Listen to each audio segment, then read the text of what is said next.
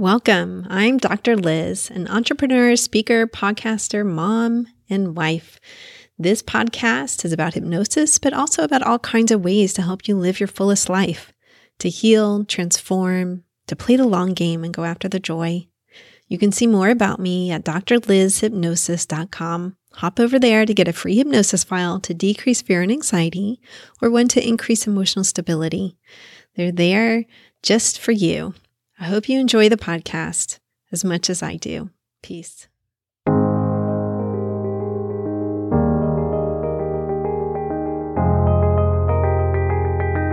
Hi, everyone. Dr. Liz here. In honor of Pride Month in the US, which is in June, I'm interviewing John Sovec. He is a teen specialist, and in particular, a queer teen specialist, and he is the author of Out, a parent's guide to supporting your LGBTQIA plus kid through coming out and beyond. We have a great conversation about how to work through your own process and the feelings you may be having about a child who's coming out, how to best find support what to do with a kid who doesn't want to go to support groups themselves or um, talk about stuff, as well as ways to open up conversations with your child. So I hope that you find this interview informative and helpful and supportive. I am a very open minded parent and I learned stuff during this interview. So I hope that you have the same experience. So let's jump into it. Peace. Hi, John. Welcome to the Hypnotize Me podcast. Thank you. It's so delightful to be here with you. Good. So, John, why don't you tell the audience a little bit about yourself to get us started here? So, I'm a therapist here in uh, Pasadena, California, and I specialize in working with LGBTQ adolescents and their families during the coming out process. It's been a passion of mine for quite a long time. I'm an openly queer man, and I bring that into my therapy practices. And then, of course, I recently released a book, um, and I'm really excited about it. And the book is called Out a parent's guide to supporting your lgbtqia plus kid through mm-hmm. coming out and beyond and yes i know it's a mouthful it is but when i was at the publishers we started with just out Mm-hmm. And then we realized that title had already been used. So then we did the mm. parenting part. And then they read the book. It's like, well, and beyond really counts too, because it covers more than just the coming out process, but the whole journey for kids. It does. Yes. I actually appreciated that part of the book because it is um, more and more uh, in the public eye that beyond the transitioning, trans, asexual, pansexual, all kinds of um, identifications are now, I think, more and more in the public eye. And certainly, we're recording this in what are we in May, May of 2023. And legislation is being passed. Unfortunately, um, all kinds of stuff. Uh, legislation, unfortunately, meaning um, not in support of trans youth, in my opinion, being able to really do what they want to do. So, yeah, I really appreciated that you covered that part of the, in the book. Yeah, yes. and you know it it is unfortunate right now in May. Uh, you know, just five months into the year, we have over 460 anti-LGBTQ uh, bills going through legislations all over the U.S. Wow. right now. Is it that many? It is, and over wow. 200 of them directly target trans kids and their wellness and their well-being. And so it's a really challenging time for our community. But as an adult, I can process it. I can speak out. I can join you and be an activist, an advocate, and an educator in this and get my voice out there. But mm-hmm. for a lot of LGBTQ kids, remember, they're on social media, they see and hear everything. Yeah. They're hearing these vitriolic words saying that their ability to just be who they are is wrong Mm-hmm. And it's a really intense time for LGBTQ kids right now. So, are you seeing a contrast between um, what they're hearing on social media and well, a contrast between that and then what's going on in their homes? Um, the reason I ask that is because my children experience social media sometimes as very supportive. Um, I have one child who identifies as gay, another child who identifies as bi. So they're getting all kinds of support on social media for that. But I imagine that if you're not in those channels, you're not following those types of people, then you are getting some kind of pushback. Is that correct? Yeah. And even in the process of receiving that supportive information, oftentimes it's in response to, hey, this bill just passed in this place. If you need help, here's what you could do. Hey, remember, you're still an mm-hmm. amazing person. But these kids, your kids, are still hearing all of this hate speech and this fear mongering that's simply talking about the essence of who they are as a human being on this earth and they don't they just want to be kids. They just want yeah. to go through the process of coming out. They just want to date and they want to have fun and they want to go to dances and concerts and and mm-hmm. play with their friends and all of this energy is is in the air right now. Got it got it. You know i did not relate to your book a whole lot. I'm going to say that up here. In that myself i've always been supportive of my kids being whoever they are. And even when they were really little, as parents, you say stuff like, oh, maybe you'll get married someday or something like that. I was always very careful to say, to not gender that, to not say, oh, maybe you'll marry a boy someday. Or, you know, it was like, oh, maybe you'll get married someday, a boy or a girl. Trans wasn't really let's say in the popular vernacular back then, mm-hmm. but definitely it was more inclusive. And so I had a hard time relating to you talking to the parent who's really struggling with this. Mm-hmm. So, can you talk to me some about that? Like, who is this book for? And how does it help them? So, I actually think it's for all parents and professionals who are interacting and working with LGBTQ kids. And even for parents who are incredibly supportive as you are, it's it's a place to come and and the way i describe it is at two in the morning you wake up and you have an anxiety about something your kid might be going through as they're coming out. So you can mm-hmm. reach over turn on the light open the book or just light up your kindle and take a read and have a supportive voice and say like okay you're going through something right now. It's okay. And here's a way maybe you could take some step to support your kid a little bit more effectively. Um, kids have an amazing journey during this process and a lot of people think oh, their kid came out to me, hooray. And then they move on. But an interesting thing to think about is that any LGBTQ kid, when they look up at their parents, they don't see their minority status usually represented in the parents. So, as a queer kid, I look up and t- see two cisgender heterosexual parents.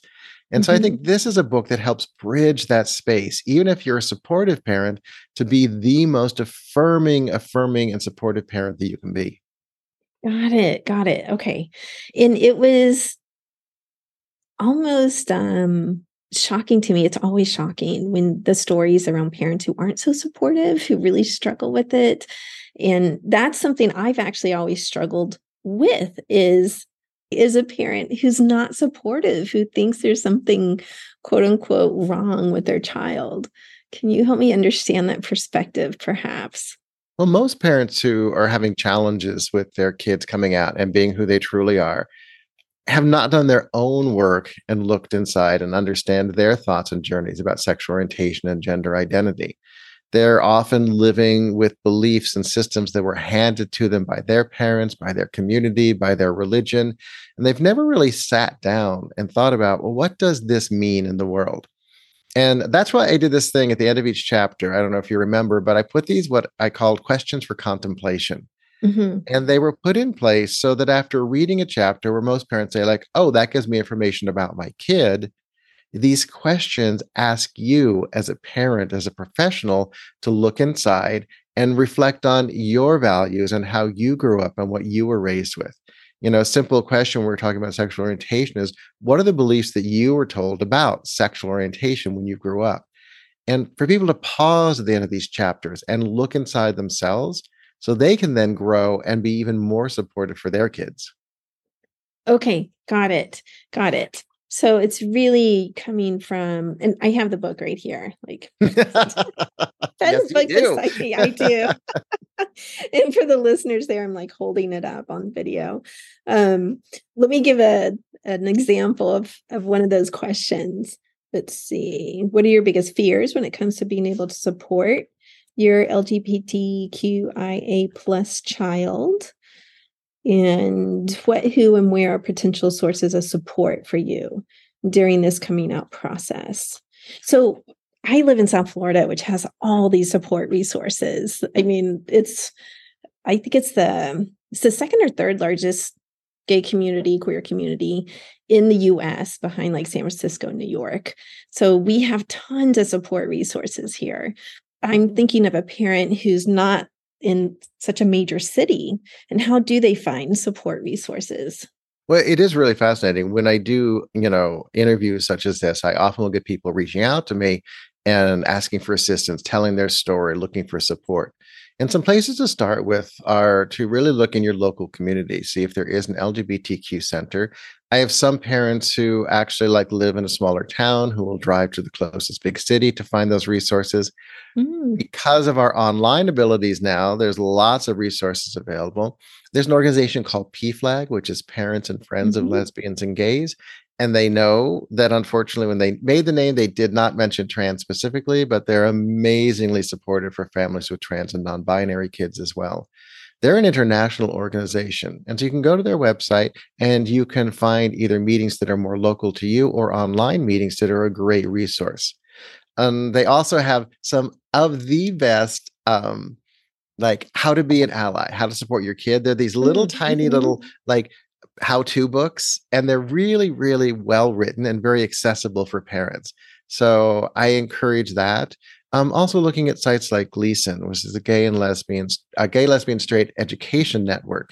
And this is an amazing organization that gathers information about the journey of LGBTQ kids. And in there, they provide sources of re, uh, support as well too. So there's a lot of really powerful and really well vetted um, information now available online to support parents.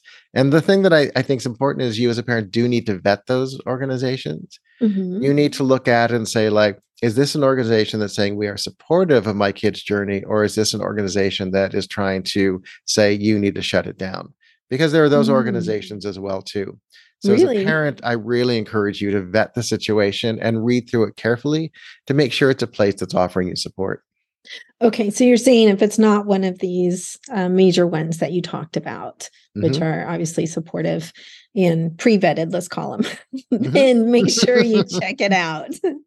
yeah, yeah, yeah, yeah, yeah. I have a friend who goes to PFLAG meetings and loves them, loves them, just finds them such a wonderful source of support and information for her. Well, and it's amazing too because I have parents that I encourage to start going to PFLAG meetings, and they're like, "Oh, I'm so scared. I'm ah, I can't." And then they go, and they really connect with it. And then years later, after their kid has graduated and gone to college, they're like still with the PFLAG meetings. They're like the leaders of the organization. They just get yeah. so involved in the community that it's really an amazing journey to watch parents go on. Mm-hmm. Is it for more for like parents of high school kids or younger? No, it's all ages. It is. And the thing ages. that's really fascinating about a lot of the meetings is the way they do it is they'll start the meeting with everybody, both kids and parents there. And then the kids will separate and they'll have a meeting that's facilitated. And then the parents will have a meeting together. And then at the end of the night, they'll all come back together. Mm-hmm. Um, so it's a mm. really great place for both parents and kids to go to have a supportive experience. Fantastic. Fantastic. What do you say to parents who um, and speaking of, I'm thinking of one of my friends who she sort of had to make her son go to meetings. like he was like, no way am I going to any kind of support meeting. And now he loves them. Like it is a huge source of support for him and he doesn't want to miss them. But in the beginning, I was like, here's some resources see if he'll go. You know, she's like, he doesn't want to go. What do I do? What advice would you give those parents who they're on board for getting support for them and their kids, but they're um, this is a teenager in this case. This teenager was like, no way. What do you suggest? So do the opposite. Say, no, you can't go to this meeting with us. No, I'm just joking. yeah, this is just you know how teenagers are. No, you cannot come with us tonight. They're like, I'm going. Now, the thing that I suggest is there's some layers that are playing out here. First of all, as a parent, it's important for you to make sure you have your own sources of support. So if a meeting's there, it is okay for you just to go and for your kid to stay at home. But what I encourage you to do is then from those meetings and say, hey, it was a really cool meeting last night. We talked about blah, blah, blah, blah, blah. What's your thoughts about it? And you might get that, mm, that shutdown, mm-hmm. but keep doing that. And eventually you'll awaken a little bit of curiosity in, in your kid. And then they may want to come and join you. You can also talk about there being other kids there. That's always another way to like kind of to grease the wheel to get them to join you. But remember, you cannot force your kids to do anything. Um, mm-hmm. As a therapist, I only work with kids who want to and are willing to be there. Um, mm-hmm. I don't work with the kind that are dragged in there by the ear by their parents. Um, some yeah. therapists do. That's not my choice. Mm-hmm. And so making it interesting and enticing and letting them have some time to transition into it as well too because remember them going to that meeting is another layer of them coming out publicly by saying i am willing to go to this meeting and talk about my queerness openly yes got it love that i found too that podcasts in the car on the way to school or home or when we're just running errands um, has opened up a lot of conversation. So my daughter and I are big fans of the um, gender reveal mm-hmm. podcast. Love that one. And the the host has all kinds of guests on. And so we get into all kinds of conversations just from those podcast topics. Some of it is me questioning, like, I don't understand what they mean by that. And she'll explain it to me, you know, or, or sometimes it's um conversations around what they're talking about. Yeah, it's been really helpful. So I like that approach. Like you go well, as a parent. Think, and I think ahead. what you're talking about too opens up a bridge for communication to happen. So, in other words, the fact that, hey, I've been listening to this podcast, or they get in the car and I'm listening to this podcast, let's just keep it playing, is another way to let your kid know that you are supportive of their journey, that you are getting yourself educated, that you you want to be an asset for their growth as an LGBTQIA plus kid. Because oftentimes in families, what will happen is what we, it's what I call, you know, a one and done approach, where a kid will come out and be like, "Oh, you're amazing, yay!" And then nobody in the family ever talks about it again. Mm. And uh, coming out is a lifelong process. It's a continuous growth and developmental piece. I mean, if you think about it, me coming here and chatting with you today and telling the world I'm an openly queer therapist is me coming out to another group of people. Mm-hmm. And so I think it's so important to remember that this type of support is ongoing to create energy that keeps the conversation open and available to both the parents and the kids. Mm, I love it. I love it. Yes, to think of it more as like an ongoing process versus a, a one time thing that happened, an event.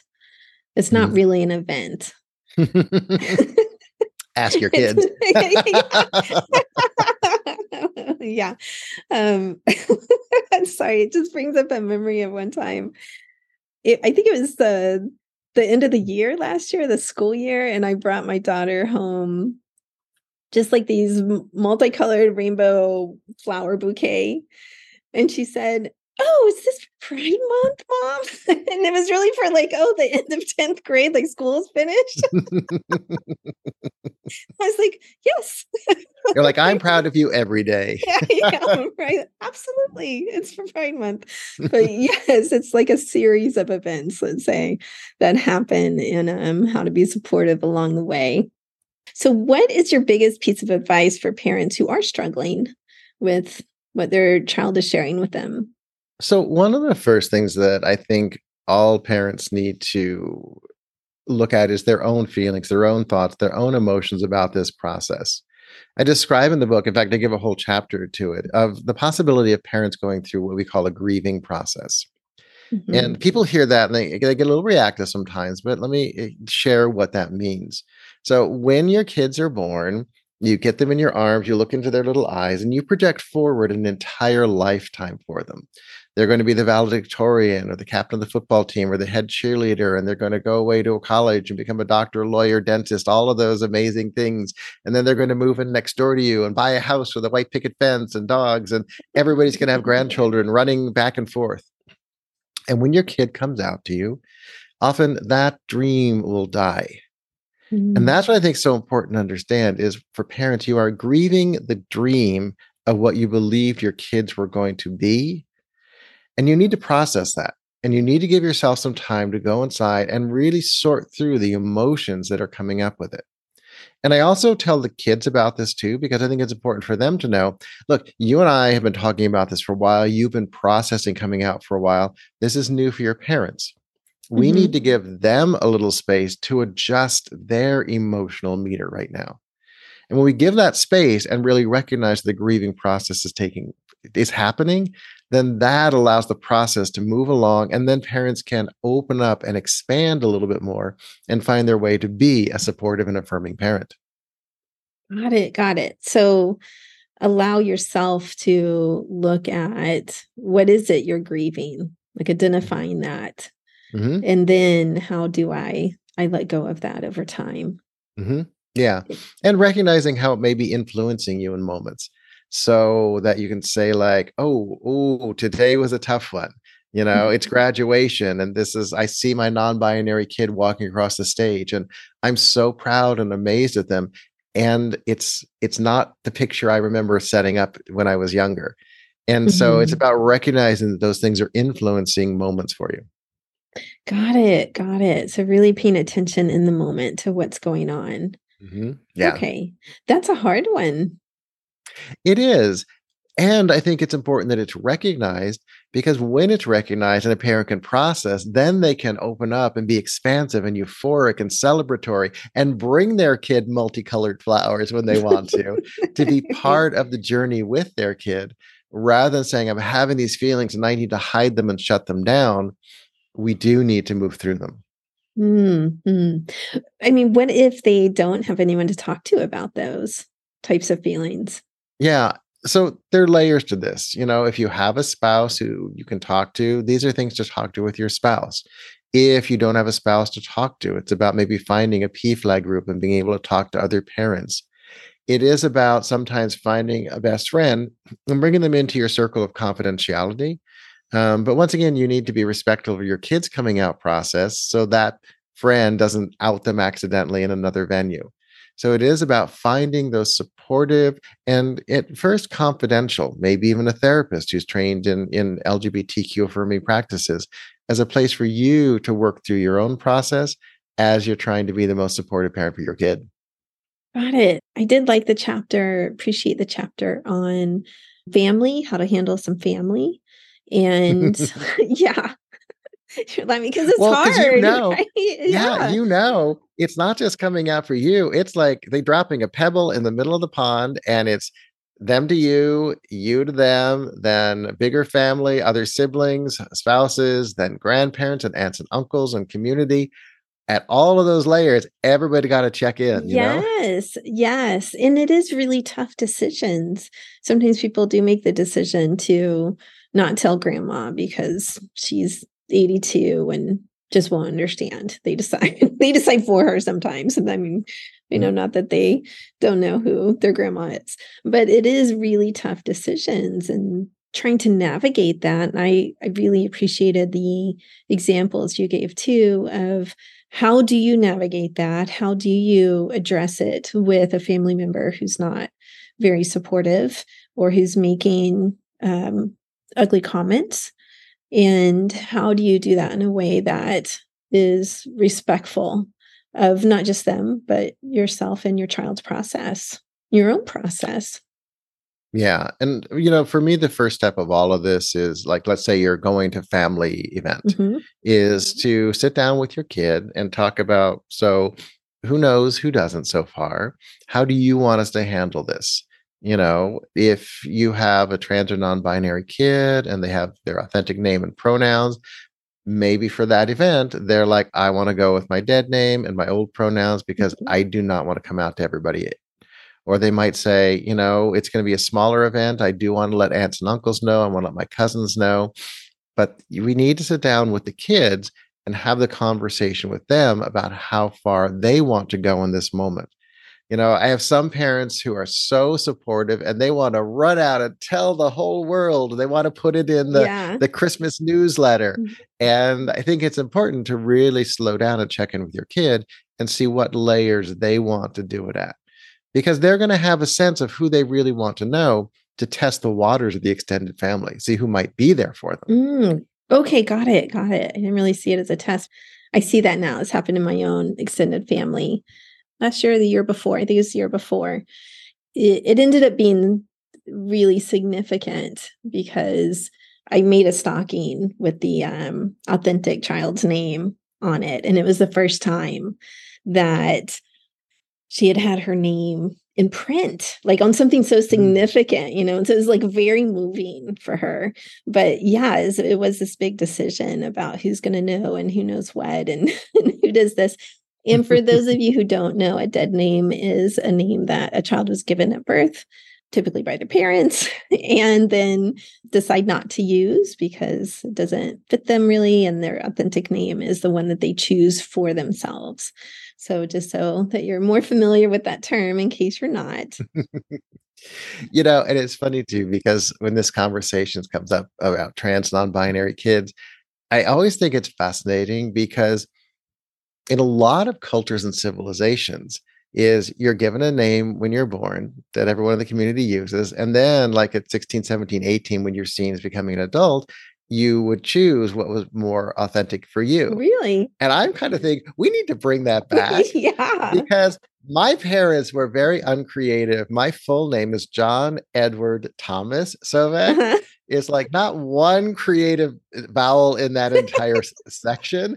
And I think it would have been really fun as I started to learn who I was to be like, no, this is actually my name. Yeah. And to be able to bring that to ourselves. So I think if parents can look at that with their trans non binary kids as a celebration of their kid coming into their authentic identity, it can steal away a little bit of that. But we named you after, or we read, you know, 10,000 yeah. names and chose this one for you. Because it's a it's a really challenging moment for a lot of parents when their kid reveals what their real name is. It is. How did the term dead name come about?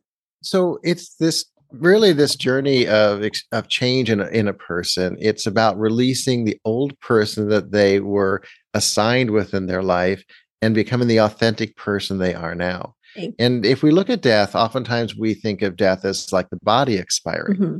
And if you bring it into a bigger, bigger piece of, explanation, death is actually often changes in our life, big moments where we step from who we were to who we are. Right. And so it could be something that we've all gone through, you know, whether it's been like a new career that we've come into, whether mm-hmm. it's about a divorce or a marriage or a family event where changes happened if we look at it, we have all died in various moments during our life. Mm-hmm. And so, this process for trans and non binary people is an ability to say goodbye, to release that old version that was assigned to them by, by society, by parents, by community, and to step in and transition into who they are. Okay, got it. Got it. Okay, that makes a lot more sense to me.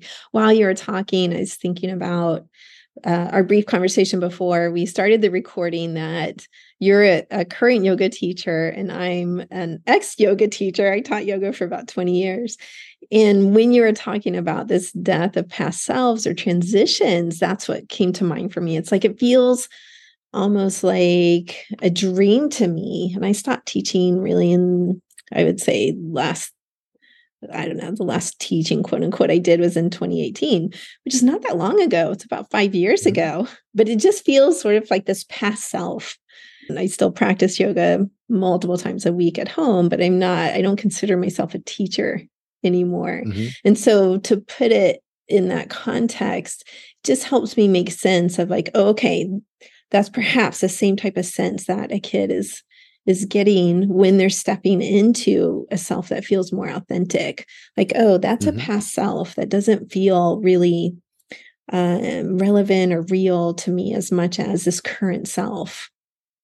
And that's the thing that I really try and work with parents on is when you sit down with these concepts that can feel overwhelming at time and you really chew on them for a little bit and give them some space in your heart and your mind that you can actually find moments of understanding mm-hmm. like that. It's like, wow, I understand this whole concept a little bit differently because now I've related it to an experience that I've had in my life. Mm-hmm. And with most parents, if we can open up that space for them, they can step over most of those hurdles and roadblocks that they've been taught over their lifetime and about how to interact with LGBTQ people. Yes, yes. So, how did you uh, land on this specialty, let's say? Did you originally start working just with teens, period? And then, which is for those of you who are not therapists, it's like one of the most difficult areas as a therapist everybody is always looking for a therapist who will take a teen. Like, I, I will defend my you, right to work with teens until the end. Like multiple so, times a week. Sometimes I'm like, I don't work yeah. with teens. I used to work with teens uh, many, many years ago, but I stopped working with teens. So it's like, yes. How did you come into this specialty? So I love working with teens. I think they're amazing and magical and wonderful. And what happened is when I went back to grad school, we go into internships and trainings. And in that opportunity, I did a school based program. And so I was working at a middle school and a high school and really started to find that I had this amazing ability with teens to get them to open up and to talk and share about things that they wouldn't normally speak with uh, with other people. Mm-hmm. And the other thing that I noticed too, though, as a queer man going through my program, there was very little emphasis on supporting the LGBTQ community and almost no information on supporting queer kids as they were coming out. And mm-hmm. so this mm. immediately became a passion of mine um, to learn more, to get education, to talk about thought leaders in the world who had walked this path before me about supporting these kids and to build this into my specialization mm-hmm. because I always feel that if I can be there for one kid in one moment that keeps them from choosing to harm themselves or kill themselves, that I have done my work, whether that's in current time or in future time. Mm-hmm. And that's why I'm committed to the work that I do.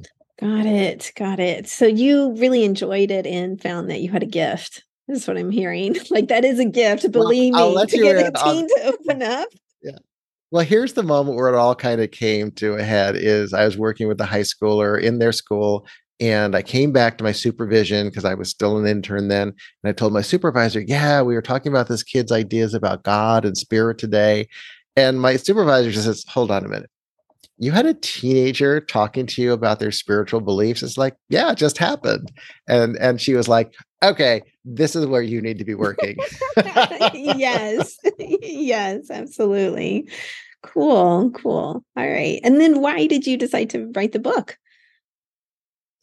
I decided to write the book. I, actually, I don't even know if I decided to tell you the truth. It kind of just, it was like, you need to write this book uh-huh. because this is really an accumulation of all of the years of work, you know, that I brought, you know, in the therapy room about the education. I travel the world and speak about supporting this community.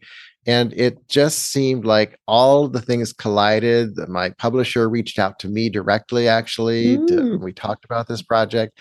And it was like, uh okay let's answer the call and let's do this. Yeah and it was a really really beautiful journey for me as well to really look at the process of bringing all of this this training and information that i've had over the years and honing it down to try and create this really concise really supportive book for parents. Got it got it. Fantastic. It's always nice to be asked to do something.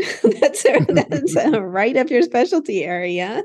Yeah. Like i can do that okay. Yes it was stepping into uh, the writer self. Yeah well and the thing is too is i've done a lot of writing previously a lot of it for you know magazines and, and, and popular media and stuff like that. So it was just about taking that information now and really ex- opening it and carving it and and making sure that it had a voice that parents could sit down with and say like I, I can take this in right now. Good good. Yeah i did feel like that is um a really a point that comes across in the book that it's very readable. I will say can pick it up i think at 2 a.m and flip to a chapter and be like, okay, I, I need the advice here, or let me do just one of these questions at the end of a chapter and just see mm-hmm. what it means to me, or how can I be more supportive? Um, you have good resources in it as well. Yeah. Yeah. And then like you can always do what I have a client of mine did that was hilarious is they were reading the book and then they hit something in it and they put it on their spouse's nightstand. Oh. you know, there is, I think it's more rare than common to find two parents who completely agree about how to support their child. And so it is an important point of like putting it in the bathroom. That's what we always say as couples therapists like put it in the bathroom for your spouse, your partner. right? Or what are you doing in there? Reading chapter seven. yeah, exactly. Or their nightstand is a good option there. About sticking it on top of the TV remotes. I don't know. so well, and that is something to understand in this process, though, is each parent is going to be going through their own thing. Yes. You know, you as partners may be very well connected, but then this thing happens in your life. Your kid comes out to you. It is a big event. Mm-hmm. And all of your preconceived notions are going to be challenged. And so things that you may have heard of as a kid are different than the ones your partner has heard as a kid. Mm-hmm. And here you are now trying to bring all of that together. And so it's a process of parents also finding a way to be on the same page about this. Yes. And I will say too, sometimes um, a group that doesn't get as much attention as siblings. So siblings sometimes mm-hmm. struggle. And I encourage this as an opportunity for everybody in the family to really talk about sexual orientation and gender identity. Mm-hmm. You know, in the work that I do, yes, I work with a lot of queer teens and their families. I work with straight people too. and. Good for you, John. Thank you. I'm expanding. Yeah. is that I have, because of the work I do, and I'm a sex educator and very sex positive, is I'm very open with just asking a, a, a general question to kids of all uh, different representations. Mm-hmm. And so I'll, I, you know, a moment I had is there was a kid who sat down, you know, football teamish kind of person, you know, all of that energy and we were chatting and then they were talking about dating one time and it was like oh it's just not going well. And i was like so are we just talking girls boys a little bit of both? What are we talking about here? And because i'm so just present with it mm-hmm. and comfortable with it this kid who is representative of a very heteronormative style said well i mean i've thought about boys but they're not really my thing. Mm-hmm but we could open that up because i had this comfort with it mm-hmm. and that's the thing as parents is you need to have your own comfort with these questions and curiosities that are coming up when your kids coming out mm-hmm. so that you can then be supportive of them but then you can open it up to the whole family and you can talk about with the siblings like how are you doing with your your your sibling coming out mm-hmm. how's your experience what are your thoughts about sexual orientation and gender identity mm-hmm. that this could actually become a catalyst rather than something becomes exclusionary because we're focusing only on our lgbtqia plus kid got it open up the conversation make space for your other kids to also talk about their journey and even their journey as being the sibling of an out kid. Got it. Got it. Because there are things that are going to affect them at school as well, too. Yes. Yes, absolutely. Particularly if they're closer in age and they're in the same school. Yes, it does have some effects on them as well. Yeah, and especially if we're looking at smaller towns, mm-hmm. um, in smaller town communities, it's it's a very intense journey. You know, one of the things we talk about in living in you know a big city is there's all kind of wonderful exciting things but the other thing that's here as well too is lots of resources and lots of protection mm-hmm. for lgbtqi people if you are a kid coming out in a town that has a population of 1200 you may be the only kid who's open about their sexual orientation or gender identity in your school environment yeah. and that puts a lot of pressure on these kids. Yes. It might put pressure on the family, realizing we are in a town that is not supportive. I'm getting looks when I go to the grocery store. Mm-hmm. And to be aware of these different facets of how this journey of coming out is going to be for parents in different communities. Yeah, I really love that. I do live in such a, a huge city that I sometimes forget the small town experience which can be very confining and prejudicial and even um, you know awful things can even happen violence and that type of thing against a youth that's coming out or is out and unfortunately, whether it's a small town or a big city, we are finding that the numbers are rising with anti LGBTQ statements. Kids are getting more verbally harassed, physically bullied. Mm-hmm. And the thing that's I would want any parent or professional who's listening to understand is we're also seeing suicide rates rising dramatically mm-hmm. in LGBTQIA plus kids. And if you can move through your own stuff and be there to support one kid to check in with them at that moment just before they're thinking this might be it, you are going to make a huge difference in the world. And I think it's so important for us to be there for LGBTQ kids right now. So many of them are seeing killing themselves as the only option to escape the pain that they're feeling in the world they're living in currently. Yes, I I do see that and I do stay up on some of those statistics and it is disheartening. It's super sad.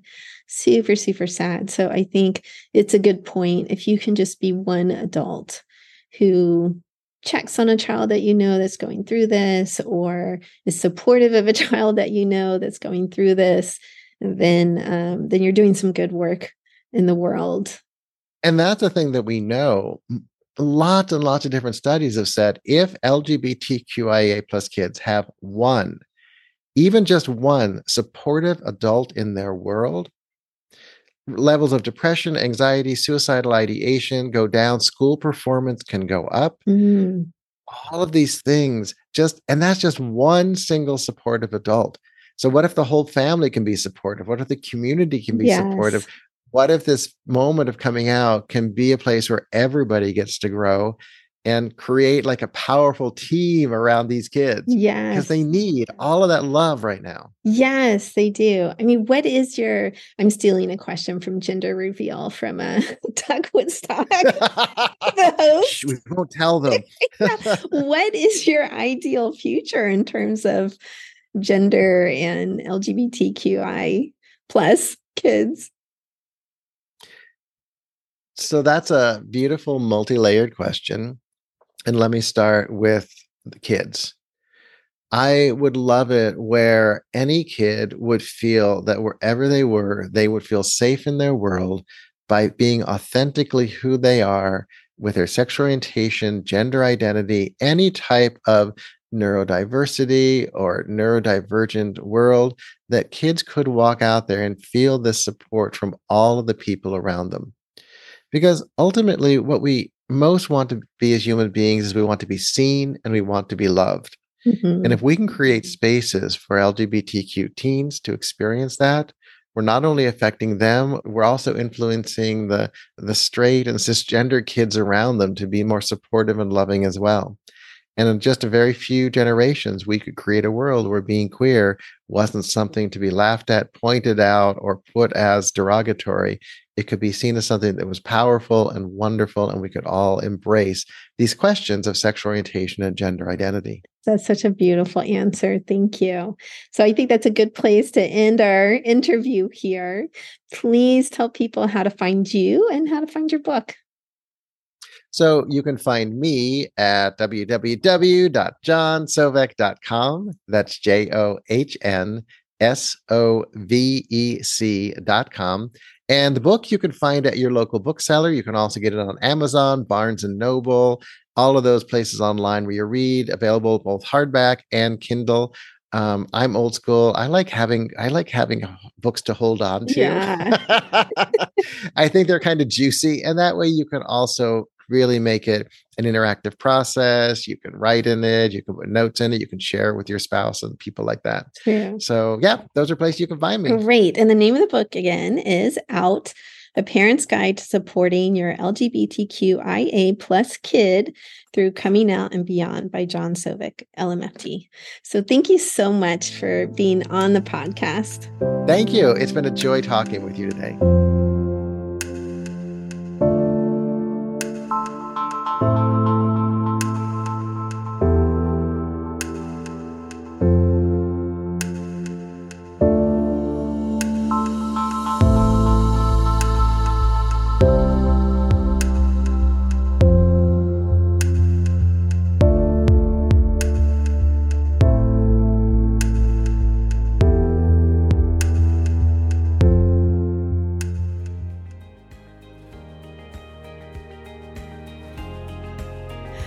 Truly enjoyed today's episode.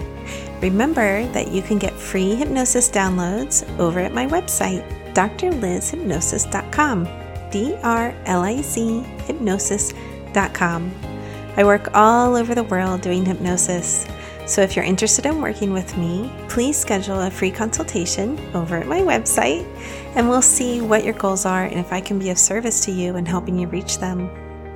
Finally, if you liked today's episode, please subscribe to the podcast or tell a friend. That way, more and more people learn about the power of hypnosis. All right, everyone, have a wonderful week. Peace. This podcast is not mental health treatment, nor should it replace mental health treatment. If you need therapy or hypnotherapy, please seek treatment from a trained professional.